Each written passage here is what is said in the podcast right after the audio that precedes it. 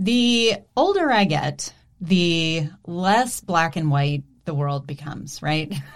I think that for most of us, that is a normal trajectory. We begin to understand that our own experiences, our own perspective, our own struggles and strengths are not the same as everyone else's.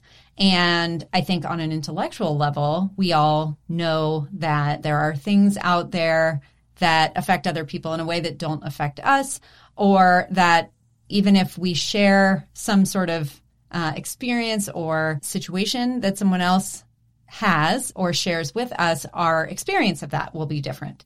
And so today's conversation is one that I have been really looking forward to because it falls under that umbrella of when you know better, you can do better. It may not be a scenario where you're doing anything wrong necessarily, but it may be something where my guest, Rose McAvoy, sheds a light on something that you may just not be paying attention to in your business that can actually make a really big difference, not only for you and the people that you're able to work with and welcome into your business, but also for those people. Because Rose is here today to talk about a kind of quietly underserved segment of the market, which is the 15% of the human population that is estimated to be in the category of neurodiverse. So Rose is going to explain a little bit more about neurodiversity, neurodivergence, but she's also going to talk a little bit about the small tweaks, the small things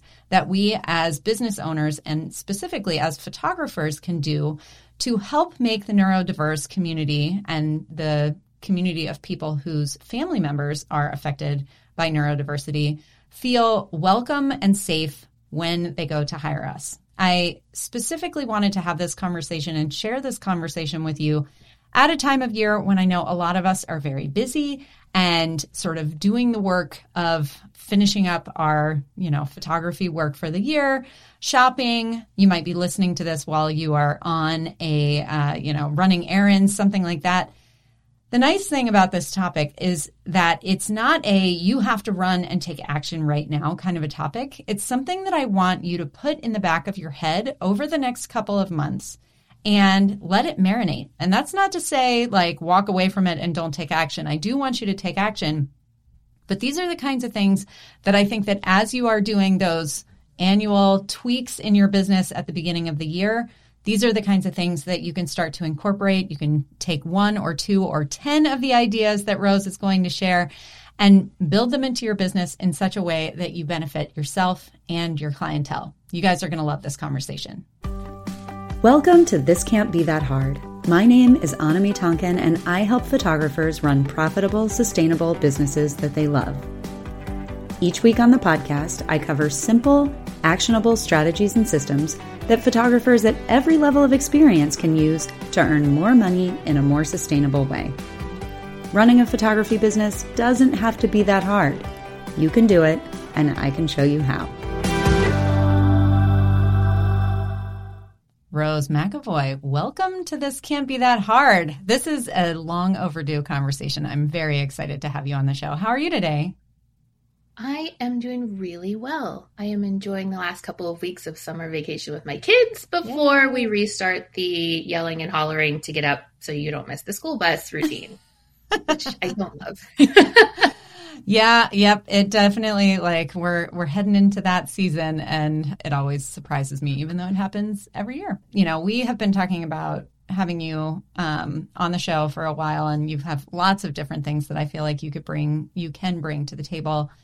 But when you came to me with this idea about having this conversation about neurodivergence, neurodiversity, being more inclusive in your business, I just was like, yes, 100% perfect. I am very excited to have this conversation, which I feel like it's just a conversation that doesn't happen that much in this industry. So before we get all the way down into that, let's back up. Let me back up and have you introduce yourself. Tell us a little bit about who you are, where you are, but also how you became as familiar as you are with this topic. Yeah. So I am a family photographer, and I like to say that I take pictures of kids and their grownups in a playful way, because I really do direct a lot of my language to working with kids. Mm-hmm. And I'm in the greater Seattle area. I grew up in Seattle. I'm a Pacific Northwesterner to the core. If it's not a little bit cloudy or damp, at least once a week, I get antsy. Funny. But I always say that my journey is a little of a How I Met Your Mother story. It's like everything led to the next thing. But I am a proudly neurodivergent human myself. And I always sort of felt a little bit funky in social situations. It's hard to be an extrovert who also feels like weird about social things. So mm-hmm. you're constantly like doing that thing where you leave and you go, oh my gosh, I don't know if they like said anything. I talked the whole time. Like yeah. that whole pleasure to have in class, but talks too much. Yeah, that's me. But during COVID, I realized that my oldest, who I always felt like, oh, his energy is kind of like a little different, but it's not getting in his way. It was getting in his way. Mm-hmm. And so we pursued, I like to use the word identification mm-hmm. of ADHD. And that's when we also learned that he is autistic. Mm. And at the time I thought, well, that's odd because he's really empathetic. He loves sarcasm. He totally is like super conversational and he makes eye contact. And I quickly understood that a lot of these things are stereotypes and sure. cliches. I don't want to say myth necessarily because they do apply in some yeah. situations, but that the definition of what being an autistic person looks like is so much broader and more nuanced than our popular culture would have us believe. And as I started to understand that and work more with the person who diagnosed him, and we kind of looked at my other son, and then she said, you know, there's a really strong genetic link with neurodivergence in families. So we could put you through the official process too. And she had already diagnosed me. We just had to do all the paperwork sure, essentially. Sure. So yeah, it's been a couple of years. And for us, it's been super positive. It's opened the door to understanding, to making connections. I'm an Enneagram 1. I like things to be real clear cut. Yep. And for a while I wondered, like, is this because of my neurodivergence? And I've talked to other people and they're all different Enneagrams with their neurodivergence. And that kind of is the point. And why I wanted to have this conversation is because there are so many cliches and misunderstandings about what neurodivergence is. And just really quick, neurodiverse is all different brain wirings. Neurodivergence is when you're talking about someone's brain wiring that differs from what society currently considers typical. Correct. And that encompasses so many things. We're talking about ADHD, which is a terrible term, and a lot of people in the community would like to change that term mm-hmm. Because attention deficit hyperactivity disorder really is very misleading. There's a lot of a lot of negativity in that statement as yes. well. Yeah. And the term really comes, this is where it also gets really intersectional. So if we're talking about being inclusive, and this is where you're seeing my ADHD, I'm all over the place. That's okay. I'm following you. There's a point. Yes. So when we're talking about these different neurodiversities, we are also talking about a lot of intersectionality. Mm-hmm. There's a huge overlap, especially with the trans community. Many in the trans community are also autistic or have other neurodivergences. Many people who have one neurodivergence have multiple co-occurring neurodivergences. It's linked negatively and diagnostically to mental health disorders, but a neurodivergence isn't in and of itself a mental health disorder. And I feel like the more we even have this conversation, the more people might be getting knots in their stomach about like, but you'd have to be a really evolved person not to, because there's just so much that comes with it. And I myself am not that evolved when I start to think about it. And opening your doors of as a service provider to this community can feel really daunting. And I want to pause there to talk a little bit about what everything that you're saying right now is important to why we're having this conversation. So, and I know that we're going to get there, but I just want to say, like, from my own interviewer perspective and from my own photography business owning perspective, we're talking about estimated 15% of the population. And that is where we're talking. I mean, that doesn't even include the percent of the population that, like, isn't getting identified or anything else. So this is a huge number of people. And when we inside our heads as photographers are, you know, waiting for our calendars to fill up and whatever, and we're looking around and we're like, our prices are too high. My price is too high. That's why no one's hiring me. You know, there are a billion different reasons why that might be the case. And not one, but many of them, 15% of the population of people who have come across your photos and said, wow, those are really beautiful. I have a family. I would love to have something like that, or I have a business and I need photos for my business, whatever the case may be.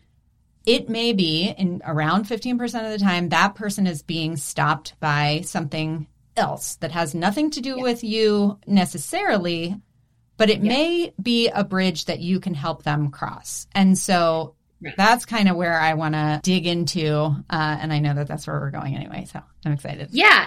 And so by kind of giving a tip of the iceberg of what some of these challenges might be as far as what's going on behind the scenes. In my business, I like to talk to parents about their kids and how their kids are going to be welcomed and accepted. It's easier, I think, for parents to think about the neurodivergence of their kids. Adults haven't been identified and diagnosed as often. So if you tell your clients that their kids are going to be welcome and taken care of, their kids can wear what they're comfortable wearing, that you're willing to be flexible. And this is tricky for some, and it goes against a little bit of the marketing training that we've been taught, which is to be real specific about what you do and why you do it. And that's great because that also helps people with neurodivergence. They want to know what to expect. Mm-hmm. The obstacle of not knowing what to expect can be really tricky.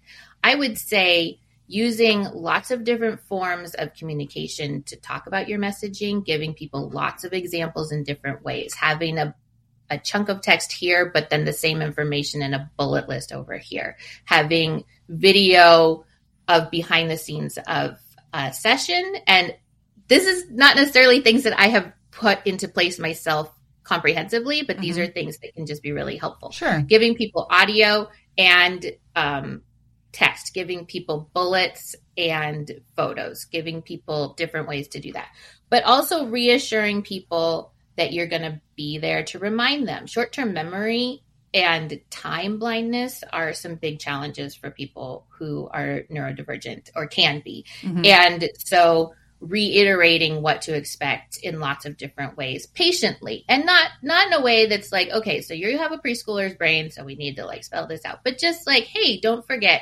I have a copywriter and when her email comes, it says, I'm sure you haven't forgotten, but just so that it's top of the pile, here are the details. Mm-hmm. And things like that are just really, really helpful. Clutter is overwhelming for a lot of people with neurodivergence. And so they might get rid of their notifications and think, oh, I'll come back to that, and then forget to come back to it because the notification is gone. So being patient about reminding people, letting them know in your copy that you will remind them. Don't worry, I will remind you. Your phone call teaching is incredibly helpful for people with neurodivergence. A lot of people like myself process by speaking. Right. And so having that call is helpful. And then they don't have to write an essay to explain what they want. They just get to tell you, and then it's done. Yeah. I have yet to hear anything that you are saying that isn't good practice for anyone. Becoming overstimulated, I think, is not something that's limited to any particular portion of the population. And so even when you were just talking about like laying things out in both, you know, a paragraph and then bullet points and then intersperse that with pictures. I mean, that's web design 101. People don't have the capacity to just sit down and read the novel of how it is to work with you. And so if that's what you require, you're going to lose people. I think that that's one of the reasons why I wanted to have this conversation. I want people to see that if you start thinking through this lens of this type of accessibility, you are probably already doing a lot of it and not realizing it. And by adding the layer of understanding that this is also helping a demographic that is not feeling fully served, you can maybe even take it to the next level. I think language is really important when you're doing any work on inclusivity. And so if this is an area that you want to broaden your reach a little bit more, that getting into some spaces where you can listen to neurodivergent adults talk about their experience would be really helpful. When we first started moving into this space as a family, I got into some Facebook groups that are led by autistic voices, and listening there to the questions that people were asking and the way that they were talking about their experience has been really helpful. I think this all absolutely applies to everybody, but there's kind of a heightened next step that if you as a service provider and as a photographer have an awareness of, it can help to navigate if and when things come up. Yeah. But the bottom line is make sure that your clients know that you want to get to know them. And because it looks different for every neurodivergent person, the most important thing is to ask questions, and to ask questions in a way that makes people feel safe to answer those questions. You can ask, and I do this on my questionnaire, are there any mobility or sensory concerns for anybody in your group that might impact their comfort? And that's where you're going to start to get a lot of interesting information. I've always asked this question, even before our family had any particular understanding. You know, I think we hack our own brains as we go through life anyway. Yeah. So the words accommodation and accessibility can feel really overwhelming. You think, well, I'm a photographer. I can't build a wheelchair ramp because I meet people all over the place. But that's not what we're talking about. What we're talking about is asking people, what helps your family to feel most itself? What helps your family to feel most comfortable? Things that we're already doing. But then listening with a slightly different ear to catch where they might be telling you some of these other things, like that this is maybe a bigger picture. And they're waiting to hear from you how you respond before they're going to give you any other information. It's the old Ted Lasso truism of be curious, not judgmental. The thing that I feel really strongly about is that as photographers, the majority of us, I think, come to the table with a heaping dose of empathy. And I think that in the quiet of your headphones listening to a podcast about this, I have no doubt that essentially everyone listening is like, oh, this is great information for me to have. And what I love about the way that you're sort of explaining this and presenting it is that it really is, you know, it does feel whenever there is an area that we don't know a lot about, perhaps, or don't feel like we have expertise in, it can be easy to shy away and say, well, because I don't know anything about that, I just don't want to touch it with a 10-foot pole, because the last thing that I would want to do is offend someone or say the wrong thing or do the wrong thing. But I think that what you are illustrating here is that by just kind of tuning into this frequency, like knowing that that's there, knowing that that is an issue for a large percentage of the population, and that by making some small changes to language and the way that you the questions that you ask and the sort of openness that you come to a new relationship with, you are opening the door for people who are potentially underserved. Yeah. And I think one of the things, and I was kind of saying this already, because historically people who were quirky or odd or differently wired or squirrel-brained, as we're now kind of talking, neurospicy, it's the conversation is starting to open up a lot more. But we are far from shaking ourselves free from a lot of these myths and misunderstandings. And people want to be seen. Yeah. They just want to be seen. And that's why I think as photographers, we are so beautifully positioned to serve the neurodivergent community. When I started doing this, I wanted to make it really clear that, and by doing this, I mean just like intentionally seeking to incorporate language that was going to show that I was open to working with all neurodiversities. Mm-hmm. It was, I'm not doing this as a charity. However, if you are a kid who is constantly being the center of a meeting where your behavior is being challenged or you have challenging behavior. Dr. Ross Green, who wrote The Explosive Child, calls it unlucky behaviors. Mm-hmm. Kids with unlucky behaviors get talked about a lot, mm-hmm. and it's not in a celebratory way. But if your family takes the time to say, you are important, you matter, your strengths are beautiful, and we appreciate them and need them so much that we're going to make time as a family to take these pictures. And we're going to not only take these pictures, but we're going to print them out. We're going to put them on the wall. We're going to make them into an album. I think for kids who are neurodivergent to have an album of family pictures, this is something that we all know as photographers is important and valuable, right? Yeah. But you're that kid, right? In quotes.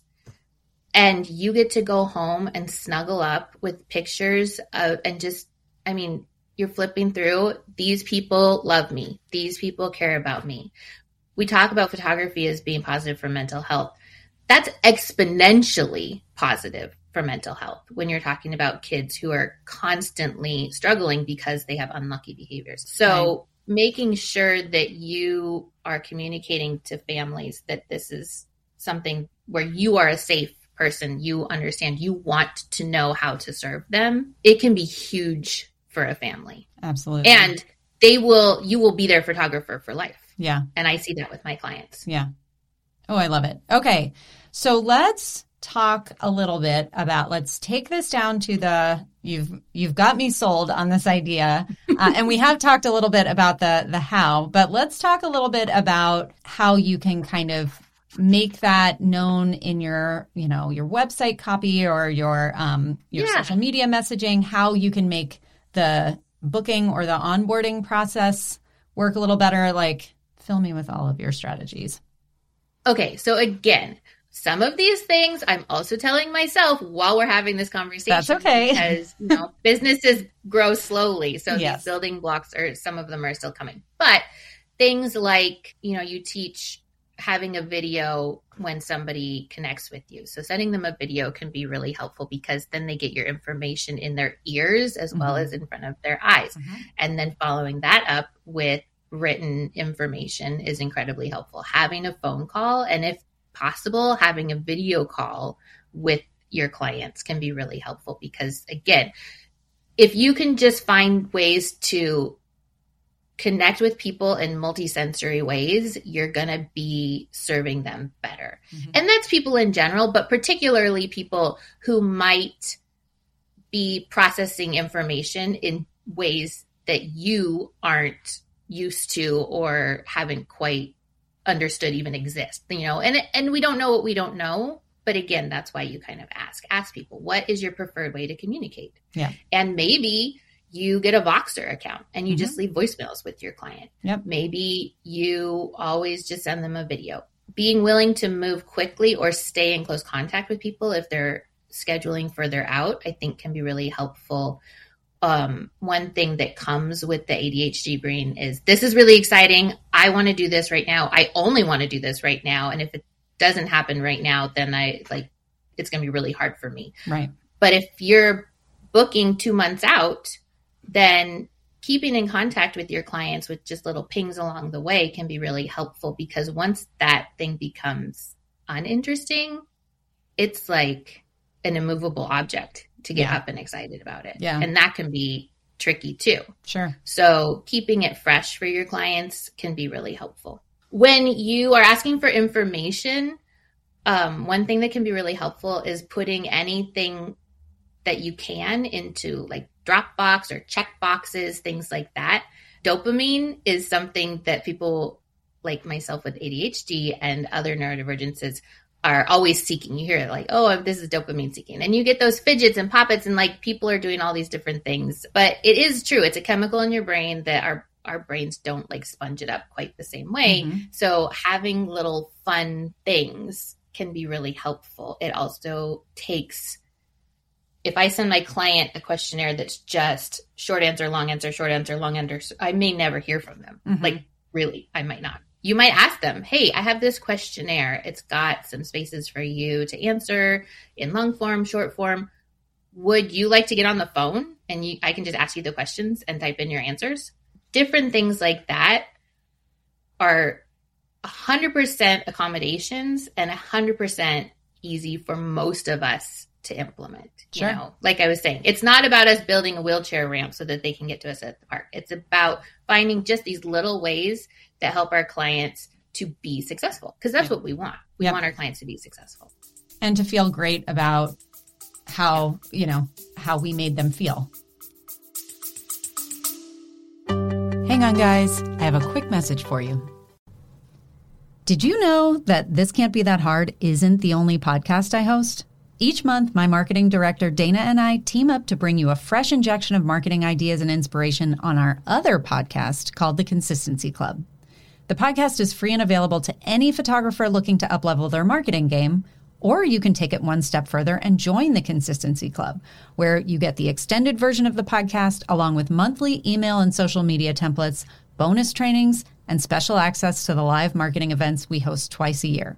If you're interested in tuning in, you can search for and subscribe to The Consistency Club wherever you listen to podcasts. If you'd like to join us in the membership, you can visit go.thiscan'tbethathard.com/club to sign up. Yeah. Yeah. And I think that's, you're affirming that it's okay to do things in a slightly different way. Yeah. Yeah. And I mean, all kinds of different ideas are coming to my head about, like, yeah, I could get on the phone and kind of interview you about the questionnaire, or you can read through the questionnaire and record me a voice memo with your answers to it. Like, whatever's quickest, whatever's easiest for you. And again, I mean, that's great as far as an accommodation. It also accommodates a lot of people who are busy and on the go and who are out of practice writing long paragraphs about themselves. So I think that's a great tip. Yeah. And, you know, a lot of us think about things like while we're in the car or something like that, right? You go, oh, I'm supposed to do this, this, and this, or in the shower, right? Yep. It's these times where our bodies stop moving, so our brains kind of take over. Yep. And if you give your clients different options about how they can communicate with you and how you will communicate with them, it can smooth a lot of challenges. Mm-hmm. And it normalizes that there are lots of different ways to reach the same goal. Yeah. The what is important, the why is important, the how can look lots of different ways. Sure. So good. And that's totally fine. When you're thinking about language, like on social media and your web copy, taking a few words out of your vocabulary could be helpful. We all, you know, like, you get expressive and you might say, oh, crazy, right?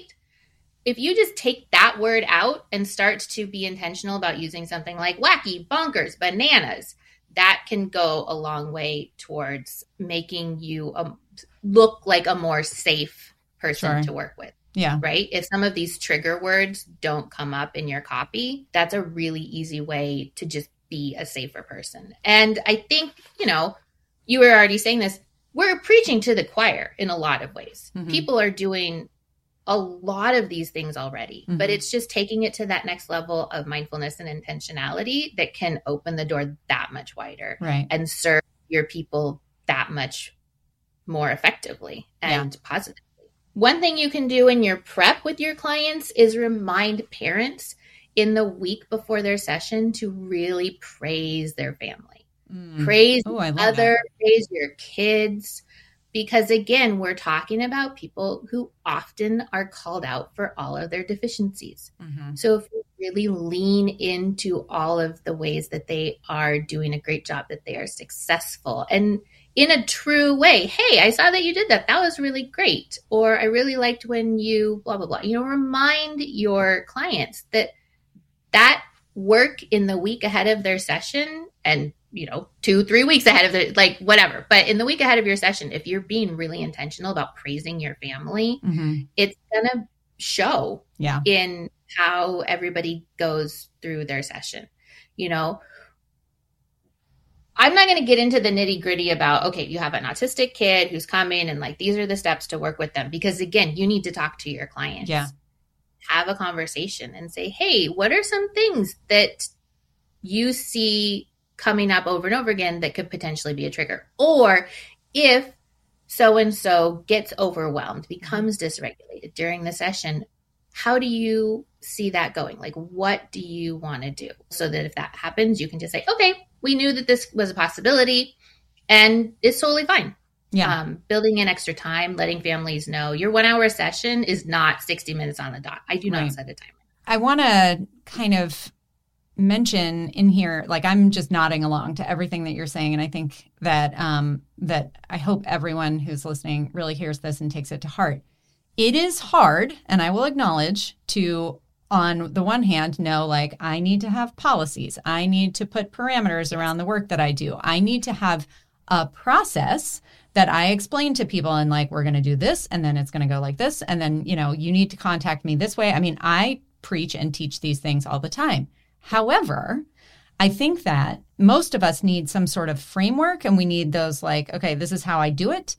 And most of our clients are going to gravitate towards someone who says, I'm going to make up a metaphor on the spot. It's probably going to be mediocre at best. But I worked in the restaurant industry when I was a teenager and young, 20 something.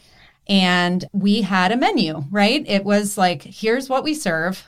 Here are the appetizers, here are the entrees, here are the desserts. And there were people who came in who had preferences and allergies and whatever. And we didn't just say, here's a list of everything we have in the kitchen. Let us know what you would like. We said, here's our menu. And the people who came in with allergies or preferences that ran counter to what was on the menu would say, actually, I'm allergic to gluten. So can we make this, but substitute this and this? And there are chefs out there who are like, no substitutions, get out of my restaurant. And there are, restaurants that are welcoming. And the question is, like, if you want to have a business that is both successful but also welcoming, you need to make sure that you make it clear that, like, this is the process. Yeah. However, I understand that all of my clients are, have unique needs and challenges. If there is something that seems stressful to you, I'm more than happy to talk about it. And maybe illustrating that with some stories that don't necessarily say, like, this kid was a nightmare, but say, it was challenging. It was a hard day for this kid. And so this is how we accommodated that. I think about when my kids first started getting haircuts, and I took my oldest to the $12 place down the street, right? Sure. The high volume national chain. Yeah. And the guy there, they tend to be, just in general, people who are not as experienced. Mm-hmm. And this is painting with a broad brush, but they're newer in the field anyway. So this guy was younger, probably in his 20s. And he looked at my kid, who was maybe 3. And I could tell he was already nervous. Mm-hmm. And sure enough, he was real tense during that haircut. And I tried my best to put both people at ease, and my kid wasn't that nervous about it. And I sort of held up a little cartoon on my phone and was like, you just can watch this and whatever, like, you do your thing. But he nicked his ear because he was super stressed. And it just, like, I could tell that the person giving the haircut was just so incredibly uncomfortable working with the kid. Yeah. And again, my kids now, we have an understanding of their neurodivergence, but at the time, there were really no visible challenges. So that's not part of this situation. It really was just, here was a little kid, and maybe he's going to do this, and I don't know, and what happens.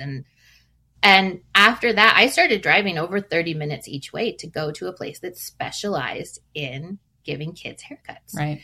And my point here is that if opening your doors wider or providing some flexibility to your clients in this way is just really not going to work for you, you don't have to do it, mm-hmm. And to your point, you don't have to do it. I'm not sitting here saying, okay, everybody, this is how we're going to, like, all move together. Mm-hmm. But if this conversation can help people to say, oh, I'm already doing a lot of things really well, maybe I can be intentional with a couple other tweaks, and that would help broaden my openness to, and the way that people see the work that I'm doing, that they are welcome here too.